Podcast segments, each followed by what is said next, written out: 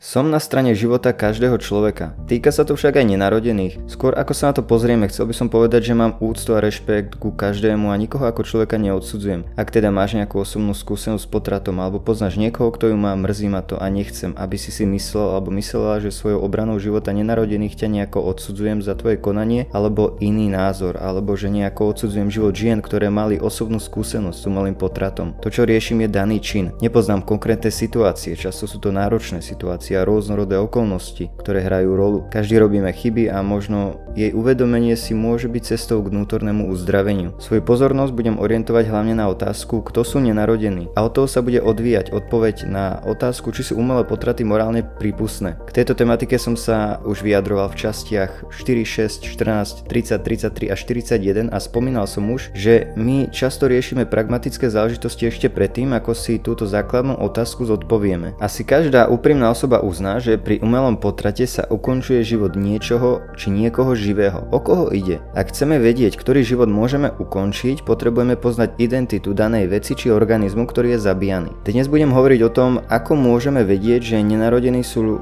sú ľudia rovnako ako narodení, z čoho vyplýva, že by sme im nemali upierať právo na život tak, ako ho neupierame tým narodeným. Budem odpovedať na klasické slogany a námietky typu to je len zhluk buniek, je to plot, nie človek, ide o telo matky, matky, je to parazit, človek sa len postupne stáva človekom, alebo že je to zdravotná starostlivosť. Spomeniem tiež vedecké fakty a názory aj niektorých pro-choice autorov. Aj takto chcem zdôvodniť, prečo som zastanca života pre každého a prečo pro-life pozíciu považujem za racionálnejšiu, humánnejšiu, čiže ľudskejšiu, vedeckejšiu a konzistentnejšiu. Niekedy sa možno objavujú hlasy, že, že my v skutočnosti vlastne nevieme, kedy ten nový ľudský život začína. Čo by som povedal je, že aj keby sme nevedeli, kedy začína nový ľudský život, tak to nie je argument v prospech potratov, ale skôr naopak. Polovník predsa nebude strieľať, ak si nie je istý, že to, čo sa hybe v kríku, je zviera a nie turista. Alebo budovy ne- nevyhodíme do vzduchu, ak si nie sme istí, že či v nej niekto zostal alebo nie. A teda, aj keby sme skutočne nemali v tejto otázke jasno, nemali by sme riskovať zabíjanie nevinných ľudí, ak je ich existencia v maternici čo je len pravdepodobná alebo možná. Hovoril som o tom v podcaste číslo 33. Pro-life argument nie je zložitý, mohli by sme ho formulovať formulovať takto. Umyselné zabitie nevinnej ľudskej bytosti je nesprávne. Potrat úmyselne zabíja nevinnú ľudskú bytosť, preto je potrat nesprávny. Ak sú prvé dve premisy pravdivé, záver z nich vyplývajúci je tiež pravdivý a vlastne logicky z toho vyplýva. Páči sa mi tiež argument od Steve Wagnera, ktorý je taký krátky. Ak rastie, nie je to živé? Ak má ľudských rodičov, nie je to človek? A ľudia ako ty a ja sme hodnotní, či nie? William Lane Craig uvádza, a ja sa s tým stotožňujem, že potrat ako taký nie je vyslovene náboženskou otázkou. Jedna otázka, ktorú si môžeme položiť, je filozofická. Má ľudská bytosť vnútornú morálnu hodnotu? Druhá otázka je skôr medicínska medicínska je vyvíjajúci sa plod ľudskou bytosťou? Ani jedna z týchto otázok nie je vyslovene náboženskou otázkou. Odpoveď na tieto dve základné otázky určí všetko ostatné v diskusii o potratoch. Keď raz uvidíme, že život má vnútornú hodnotu a že hovoríme o ľudskom živote, potom prakticky všetky argumenty, ktoré hovoria v prospech práva na potrat, začnú byť zjavne slabé. Greg Koukl hovorí, ak nenarodení nie sú ľudské bytosti, nie je potrebné potrat ospravedlňovať. Ak je však nenarodený ľudskou osobou, Žiadne ospravedlnenie pre potrat nie je adekvátne. Ak som spomínal v predošlých častiach, dôležité je hľadať odpoveď na kľúčovú otázku, kto sú nenarodení. Je to, čo je zabíjane pri potratoch ľudská bytosť? Ak áno, tak väčšina argumentov, ak nie všetky, prospech potratov jednoducho nefungujú. Pretože ak si v týchto argumentoch zameníme nenarodených, napríklad za chorých starých ľudí, alebo za dvojročné dieťa, alebo za tínedžera, tak dané argumenty nás neoprávňujú týmto ľuďom ublížiť a siahať na život. Napríklad, ak matka cíti, že sa nevie postarať o svoje batoľa, neznamená to, že ho môže zabiť. Ak je nejaký tínedžer opustený alebo v sirotinci alebo je proste nechcený, neoprávňuje to dospelých siahnuť mu na život, ani to neznamená, že jeho život ako človeka je menej cenný. Podobne, ak je starý človek príťažou pre rodinu, neznamená to, že ho môžu svojvoľne usmrtiť, pretože stále je človekom. Chudoba, neočakávané ťažké životné prekážky a situácie, zneužívanie, nedostatok lásky sú seriózne ťažkosti, ale riešením nikdy nie je zabitie nevinného človeka. Takže ak dôvody uvádzané v prospech potrat návratov neospravedlenia zabíjanie narodených, tak neospravedlenia ani zabíjanie nenarodených, ak teda nenarodení sú ľudia rovnako ako narodení. Ľudské práva patria ľudským bytostiam, sú založené na tom, že sme ľudia. V otázke umelých potratov potrebujeme teda zistiť, či ide o ľudskú bytosť, aby sme vedeli vôbec povedať, či má mať ľudské práva. Ak nenarodení nie sú ľudské bytosti, potom prečo aj tak vyvoláva nevôľu a mnohí to považujú za nie pekné riešenie? Veď to nie je o nič horšie ako napríklad vybratie zubu. Ale ak sú nenarodení ľudia takisto ako napríklad dvojroční, potom by sme sa ku nim mali spraviť rovnako ako k týmto dvojročným. Inými slovami, nemali by sme ich zabíjať, pretože sú nechcení alebo inak nepohodlní pre život nás dospelých. Niektorí zvyknú hovoriť, že vedie to len zhluk buniek, nie človek. Ja sa pýtam, a ty si zhluk buniek? Veď istým spôsobom všetci sme, ale je tu rozdiel. Embryo je ako hodinky, kde jednotlivé časti pracujú pre dobro celku. Nie je to ako nejaká bezvýznamná hromada piesku. Hodinky nie sú zhlukom koliesok. Áno, nie je teda úplne presné povedať, že ide len o zhluk, niečoho bez funkcie a organizácie. O zhluku niečo hovoríme, keď nejaké časti e,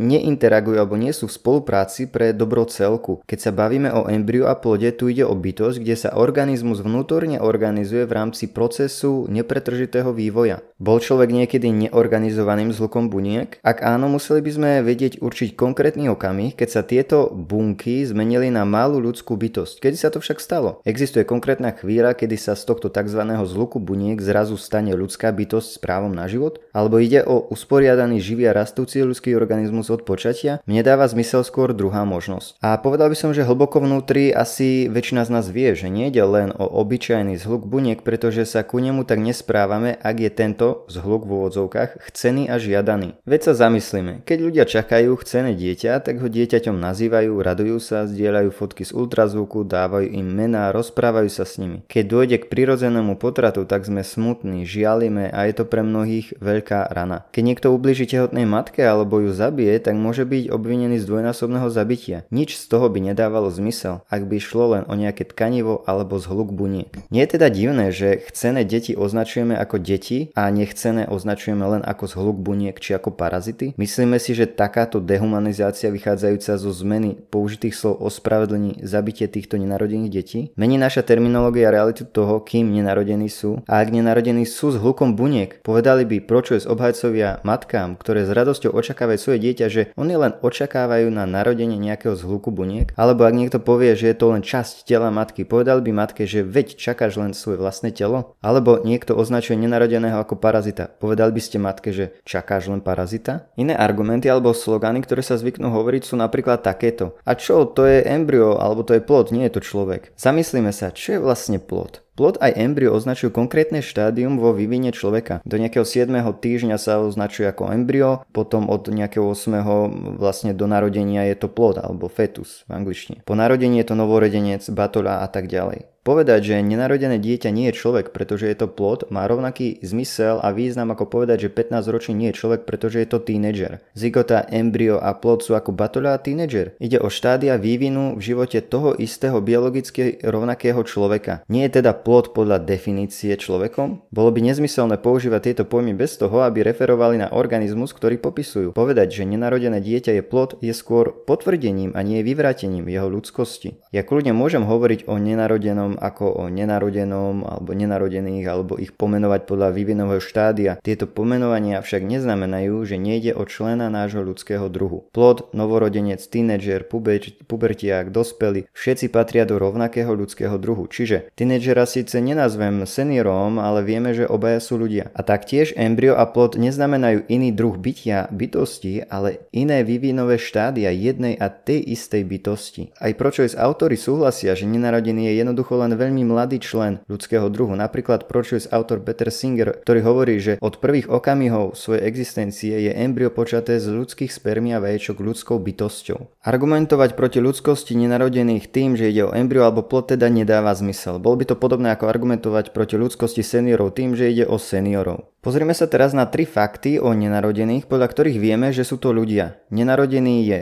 Živý, ľudský a komplexný, čiže úplný celistvý organizmus. Poďme sa pozrieť, či nenarodené dieťa splňa tieto kritéria. Čiže poprvé, nenarodený je živý. Áno, berie živiny, rastie bunkovou reprodukciou, mení výživu na energiu, je tam nejaký metabolizmus, reaguje na podnety. Ide teda o niečo živé. Po pár týždňoch bije srdce. Ak by nenarodení neboli živí, neboli by potrebné potraty, či nie? Mŕtve embryo nerastie. Živé áno. Niekto by povedal, že nenarodení ale neprežijú mimo matky alebo bez matky. To však dokazuje iba to, že nenarodení sú živí na určitom mieste, nie že nie sú živí vôbec. Nenarodení sú živí aj napriek tomu, že bez matky neprežijú. Kritici dokonca nepriamo pripúšťajú, že nenarodení sú živí, keď povedia, že nedokážu prežiť same mimo maternice. To znamená, že sú závislé od matky, podobne ako novorodenci. Ak rastie, srdce pumpuje krv obehovým systémom a prebiehajú signály v nervových systémoch, ako to nemôže byť živé? V ľudskom vyvine nie je bodu, kedy by sa vyvíjajúca entita presunula, premenila z neživota do života, z niečoho neživého do živého. Ak si stále skeptická alebo skeptický, či je plod živý, moja otázka je, čo robí potrat s plodom? Presunie sa niekam, žije alebo teda existuje niekde inde? Ak pripustíme, že konečným cieľom potratu je smrť plodu, ako môže byť niečo usmrtené, ak to predtým najprv nežilo? Čiže ak by embryo alebo plod neboli živí, potom by nebol potrat potrebný. Teraz samozrejme môžeme uvažovať tak, že aj baktéria je živá a zabíjame aj bežne. Áno, ďalší krok poznávanie identity nenarodených je teda ten fakt, že nenarodení sú živí, ale s ľudskou DNA, čiže patria do nášho druhu. Inak povedané, že sú to živí ľudia. Druhý bod je teda ten, že nenarodení sú ľudskí, sú ľudia. Akých rodičov má embryo alebo plod? Ak má rodičov dvoch psov, plod bude pes. Ak sú to dve mačky, pôjde o mačku. Ak ide o dvoch ľudí, ide samozrejme o človeka. Má ľudských rodičov, je výsledkom jednoty dvoch ľudí. Patrí do nášho druhu, nie nejakého iného, čiže je to človek. Ako by mohli dvaja ľudia splodiť niečo, čo nie je človekom, ale neskôr sa ním stane? Muž a žena nedokážu počať nič iné než ľudskú bytosť. A ešte by sme mohli dodať, že plod má tiež ľudskú DNA, genetický kód. Hej? Čiže Ide o ľudskú bytosť odlišnú od matky. A tretí bod k tomuto je, že ide o organizmus, ktorý je taký jednotný, komplexný. Niektorí sa môžu pokúšať dostať toto do absurdnej pozície tvrdením, že OK, nenarodení sú živí a ľudskí, ale to je aj každá bunka v mojom tele. Teda živá a ľudská. Napríklad kožné bunky, spermia, vajíčko a tak ďalej. Je preto každá bunka v mojom tele ľudská bytosť? Ak je spermia, vajíčko živé a ľudské a plod e, a embryo sú tiež živé a ľudské, potom sú všetky tieto e, veci ľudskými bytostiami bytostiami? Tento argument však zmiešava časti a celo. Argument znie vlastne tak, že plod je živý a ľudský, spermia a vajíčko je živé a ľudské, preto plod je časťou tela rovnako ako spermia a vajíčko. Je to rovnako milné ako povedať, že napríklad nákladné auto je vyrobené z kovu. Matice a skrutky sú tiež vyrobené z kovu, preto nákladné auto je súčiastkou do auta rovnako ako matica a skrutka. Ale ide o to, že len preto, že dve veci majú niečo spoločné, neznamená to, že sú identické. Vajíčko, spermia a iné bunky sú časťami ľudského tela. Plod je naopak celé ľudské telo, ktoré je schopné sa časom vyvíjať. Jeho časti pracujú pre dobro celku a funguje ako komplexný organizmus. Nenarodený nie je časťou tela ako iné bunky tela, ktoré sú skutočne jeho časťou. Ľudské bunky sú ľudské v prídavnom zmysle slova. Plod je však človekom aj v podstatnom mene, nielen v tom prídavnom. Hej? Plod aj batola nie sú len ľudskí, ale oni sú ľudia. Plod je človek, spermia a vajíčko nie je človek. Je to podobné ako povedať, že Napríklad prezident USA a jablkový koláč sú americké, ale len prezident je Američan. Nenarodený je teda celý organizmus sám o sebe. Nejde o nejakú časť, ktorá je súčasťou väčšieho organizmu. Nie je pravda, že dieťa je časťou matkinho tela, pretože má svoj genetický kód, ktorý je odlišný od matkinho. Je to celý organizmus, ktorý má zabudované princípy a možnosti na vývin a rast. Je zložený z časti či orgánov, ktoré fungujú ako celok a udržiavajú existenciu živej bytosti a má vlastnosti života. Ak nič alebo nikto nezasiahne smeruje k zrelosti, k narodeniu, dospelosti a tak ďalej. Vieme teda, že nenarodení nie sú len časťou tela, ako sú napríklad kožné bunky. Iný spôsob, ako to overiť je taký, že ak poskytneme plodu adekvátnu výživu, prostredie a čas a ak sa z nezrelého člena druhu stane alebo vyvinie alebo má kapacitu stať sa či vyvinúť zrelý jedinec, potom ide o organizmus a nie len o nejakú časť tela. Napríklad, ak má štenia dosť živín, dobré prostredie a čas, tak sa z neho stane dospelý pes. Ak novorodencovi poskytneme dosť živín, prostredie a čas, stane sa z neho dospelý človek. Ak však poskytneme živiny, prostredie a čas napríklad vajíčku, spermi alebo kožným bunkám, navždy zostanú tým, čím sú, pretože sú časťou tela, nie sú celým jednotným organizmom. Nikdy sa z nich nestane novorodenec, tínedžer ani dospelý, lebo nie sú celistvým ľudským organizmom, nestane sa z nich nový dospelý jedinec. Niektorí nedosiahnu dospelosť, ale Dôležité je, že máme tú kapacitu vyvinúť sa v dospelého člena druhu. Máme ho všetci a to aj embryo a plod. Túto kapacitu časti tela nemajú, zatiaľ čo embryo a plod áno. Každé embryo a plod je biologický ľudský organizmus, respektíve ľudská bytosť. Čiže tvrdiť, že nenarodení sú len matkyným telom je absurdné. Matka predsa neporodí svoje telo, keď porodí. Matka predsa nemá 8 končatín, keď čaká dieťa, nemá dve srdcia. Nie, nenarodení sú, sú novým jedinečným ľudským organizmom, nie len časťou tela matky. Takže nedáva ani príliš zmysel argumentovať typu moje telo, moja voľba pretože pri tejto téme sa nebavíme len o matkinom tele, ale aj o jej dieťati. O to práve ide. O to, čo sa deje pri umelých potratoch s dieťaťom, s nevinnou ľudskou bytosťou. Nenarodené dieťa nie je niečo, čo sa môže vyvinúť v človeka. Je to človek v procese vývinu na zrelšiu ľudskú bytosť. Teraz prejdem k ďalšiemu takému kvázi argumentu. Niektorí povedia, že organizmus musí existovať nezávisle od iného organizmu. Preto nenarodené deti, ktoré vyžadujú matkino telo, aby žili, nie sú nezávislé a preto potrat je OK. Táto námienka námietka neberie do úvahy, že mm, pokiaľ to je orientované na to, že ide o nejakého parazita, neberie do úvahy, že parazity sú druh organizmu, ktorý žijú z tela iného typu organizmu. Nezávislosť organizmu znamená, že nemôže byť doslova súčasťou inej bytosti alebo iného tela, tak ako je napríklad časť tela, ruka či noha. To ale neznamená, že organizmus prežije bez interakcie s inými alebo akejkoľvek závislosti od iného organizmu. Otázka je, či vôbec taký človek existuje. Povedať, že nenarodené dieťa je parazit neznamená, že je v poriadku toto nenarodené dieťa zabiť zabiť. Nenarodení sú ľudský organizmus, parazity poväčšinou nie, preto parazity môžeme zabiť. Ak aj zabíjame parazit, väčšinou je to iný druh, nenarodený však patria medzi ľudský druh. Je dosť útočné povedať, že embryo je len parazit a preto ho možno usmrtiť. Je to nepresné, pretože ide o celistvý ľudský organizmus. Aj nenarodený aj matka sú rovnakým ľudským organizmom. Väčšinou a prirodzene je vzťah medzi matkou a dieťaťom symbiotický a nie parazitický. Matka respektíve jej telo poskytuje potrebné živiny pre dieťa. Ľudské telo však cieľene neprodukuje nič, čím by živilo parazity. Matka a dieťa tu pekne spolupracujú vo vzájomnom vzťahu. Počas holokaustu boli Židia nazývaní aj parazity, či nie? Aby sa ospravedlnilo hrozné konanie voči ním. Naozaj chcú kritici používať túto terminológiu na nenarodené deti, čo je tiež skupina ľudských bytostí? Niektorí si to predstavujú možno tak, že dieťa je ako keby skonštruované v maternici tak ako auto vo výrobe. Ak nepovieme, že auto existuje, keď sa prvá matica a skrutka dajú dokopy, tak ako môžeme povedať, že ľudský život existuje, keď sa prvé bunky dajú dokopy? Myslia si, že filozofický koncept osoby alebo, alebo lekársky, medicínsky, vedecký, biologický, ako sa o ňom bavíme teraz, e, sa objavuje postupne, ako dieťa dosahuje istý stupeň komplexnosti. Táto analogia je ale nepresná, pretože ľudia nie sú vyrobené objekty, ale vyvíjajúce sa osoby alebo ľudské bytosti. Oni nevznikajú tak, že sa dávajú postupne dokopy nejaké časti, až kým zrazu nie je na svete ľudská bytosť alebo osoba. Namiesto toho si zachovávajú cez celý vývin svoju identitu. Cez celý vývinový proces ide o jedného a toho istého človeka. Nie je možné byť trochu viac alebo najviac človekom. Buď si človek, alebo nie si. Nie je logického dôvodu držať ideu, že plod sa postupne stáva človekom alebo osobou a keď sa narodí zrazu je plnou osobou alebo plným človekom. Prečo sa zastaviť pri narodení? Prečo sa dieťa nestane osobou napríklad v dvoch rokoch, alebo v piatich, alebo v desiatich, alebo v 24? Je absurdné myslieť si, že malé dieťa získava len postupne nejaké základné práva, ako je právo na život. Je to nezmyselné podobne ako si myslieť, že dieťa získava postupne také právo, ako je napríklad právo nebyť týrané alebo právo na výživu a ošatenie a, a tak ďalej.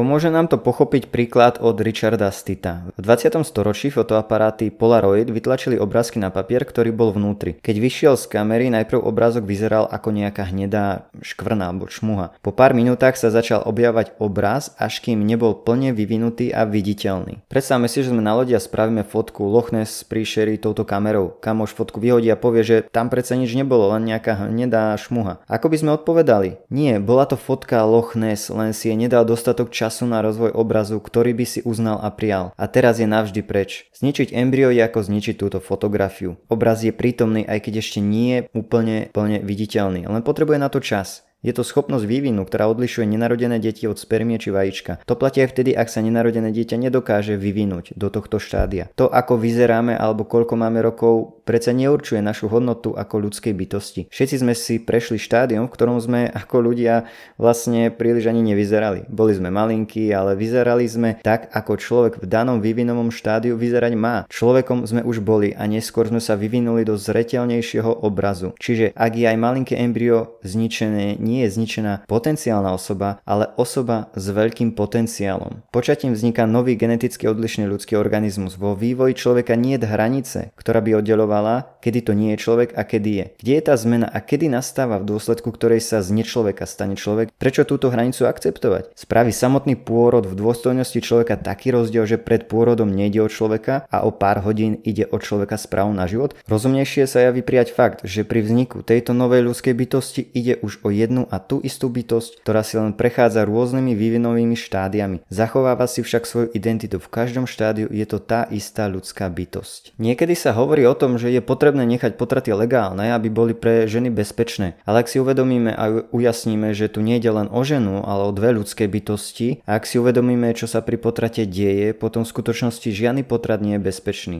pre dieťa. Ak dieťa nezomrie, je to považované za neúspešný potrat, alebo sa mýlim. Cieľom potratu je, aby dieťa zomrelo. Na kliniku idú dvaja ľudia, odchádza z nej len jeden. To z pohľadu dieťaťa veru neznie príliš bezpečne. Takúto procedúru nemôžu nazvať bezpečnou, keď vždy pri nej vyhasne ľudský život. A takto v iných oblastiach neuvažujeme. Neschválime v spoločnosti nejaké zločiny len preto, aby to pre vykonávateľa bolo bezpečnejšie. Prečo by sme mali dospelým ľuďom spraviť jednoduchším, aby ubližovali nevinným a menším? A čo sa týka retorického ťahu v podobe, že ide o zdravotnú starostlivosť, páčilo sa mi, čo povedal v jednom rozhovore Seth Dillon. Nazvať potrat zdravotnou starostlivosťou je ako povedať o znásilnení, že to je nežné milovanie. Nedávno jedna herečka, tuším, nazvala potrat milosrdenstvom v angličtine mercy. Opäť vidíme, akým spôsobom sa niekto snaží prekrútiť skutočnú realitu toho, čo sa pri potrate deje. Buď ide o dehumanizáciu nenarodených, alebo ide o retorické zafarbenie toho, čo vlastne potrat ako taký je. Fakty poukazujú na to, že nenarodení sú biologické ľudské bytosti od počatia. Aj keď som nezačal hneď s tým, že veci sa zhodujú, to, že nenarodené deti sú ľudským organizmom nie je vážne spochybňované medzi vedcami a filozofmi. Povedať, že oplod oplodnenie začiatkom novej ľudskej bytosti nie je otázkou vkusu alebo názoru. Je to biologická a faktická skutočnosť. Všetky vedecké dôkazy ukazujú týmto smerom a nič nesvedčí o opaku. Veda je tu na strane proliferov, tí, ktorí sú zastancovia objektívneho poznávania vedeckého výskumu a rozumu,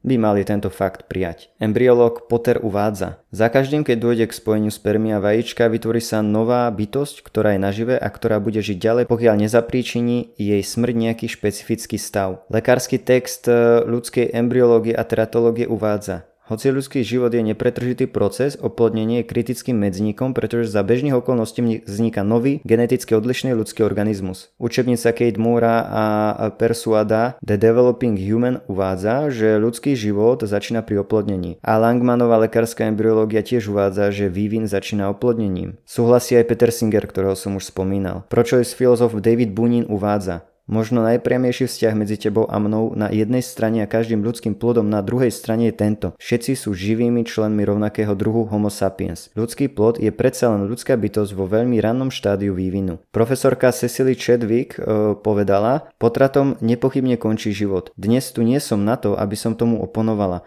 Samozrejme, že plod je ľudská bytosť. Samozrejme, že plod žije a rastie v maternici. Potratár dr. Curtis Boyd pripustil, Zabijam? Áno, ja viem. V roku 2019 jeden PhD študent Steve Jacobs napísal článok a výsledky prieskumu, kde sa pýtal tisícky biológov, kedy začína život. Zistil, že 5337 biológov, 96% ľudí z prieskumu potvrdilo, že ľudský život sa začína oplodnením a to sa dokonca asi 85% respondentov označilo ako pro-choice. Pro-life filozof Scott Klusendorf hovorí, že veda o embryológii je jasná. Od najskorších štádií vývoja sú nenarodené bytosti odlišné živé a celistvé ľudské bytosti. Preto každý úspešný potrat ukončuje život živého človeka. Už to, že nenarodené deti sú živé ľudské organizmy, naznačuje, že sú objektívne povedané ľudské bytosti. A keďže sú nevinné ľudské bytosti, vyplýva z toho, že by sme im mali prisúdiť rovnaké práva ako ostatným nevinným ľudským bytostiam. Logika je jasná. Ak je nesprávne zámerne zabiť nevinnú ľudskú bytosť a nenarodení sú nevinné ľudské bytosti a keďže pri potrate sa zámerne zabíja nevinná ľudská bytosť, potom potrat je nesprávny. Trendhorn poznamenáva, že takmer všetci profesionálni obhajcovia potratov v práve medicíne a filozofii nepochybujú o tom, že nenarodení sú biologické ľudské bytosti. Otázka skôr je taká, či sú nenarodení ľudia s právom na život, respektíve či sú nenarodení aj osobami s právom na život. To je už viac filozofická otázka. Dnes e, som sa zaoberal hlavne tým, či ide o ľudí z biologického hľadiska. Je teda možné, že aj keď niekto pripustí, že z biologického hľadiska ide o ľudí, možno neakceptuje stanovisko, že ide o osoby s právom na život tak, ako je to pri narodených. To je ale téma na samostatnú časť a na inú debatu. Každopádne, čo môžeme povedať je, že nenarodení sú ľudské bytosti rovnako ako narodení. Sú v štádiu vývinu, ktorým sme si všetci prešli. Pro-life pozícia je humánna, racionálna, vedecká a konzistentná. Udržiava tiež ideu ľudskej rovnosti. Vedecké fakty, rozum a ľudskosť hovoria svojou rečou. Nenarodení sú ľudia takisto ako narodení od momentu počatia. Biologicky vzaté ide o ľudské bytosti. Sú živý, ľudský a celistvý organizmus, ktorý nie je len časťou tela matky ako iné bunky a patria do nášho ľudského druhu. Keď tomuto organizmu poskytneme dostatok času, správne prostredie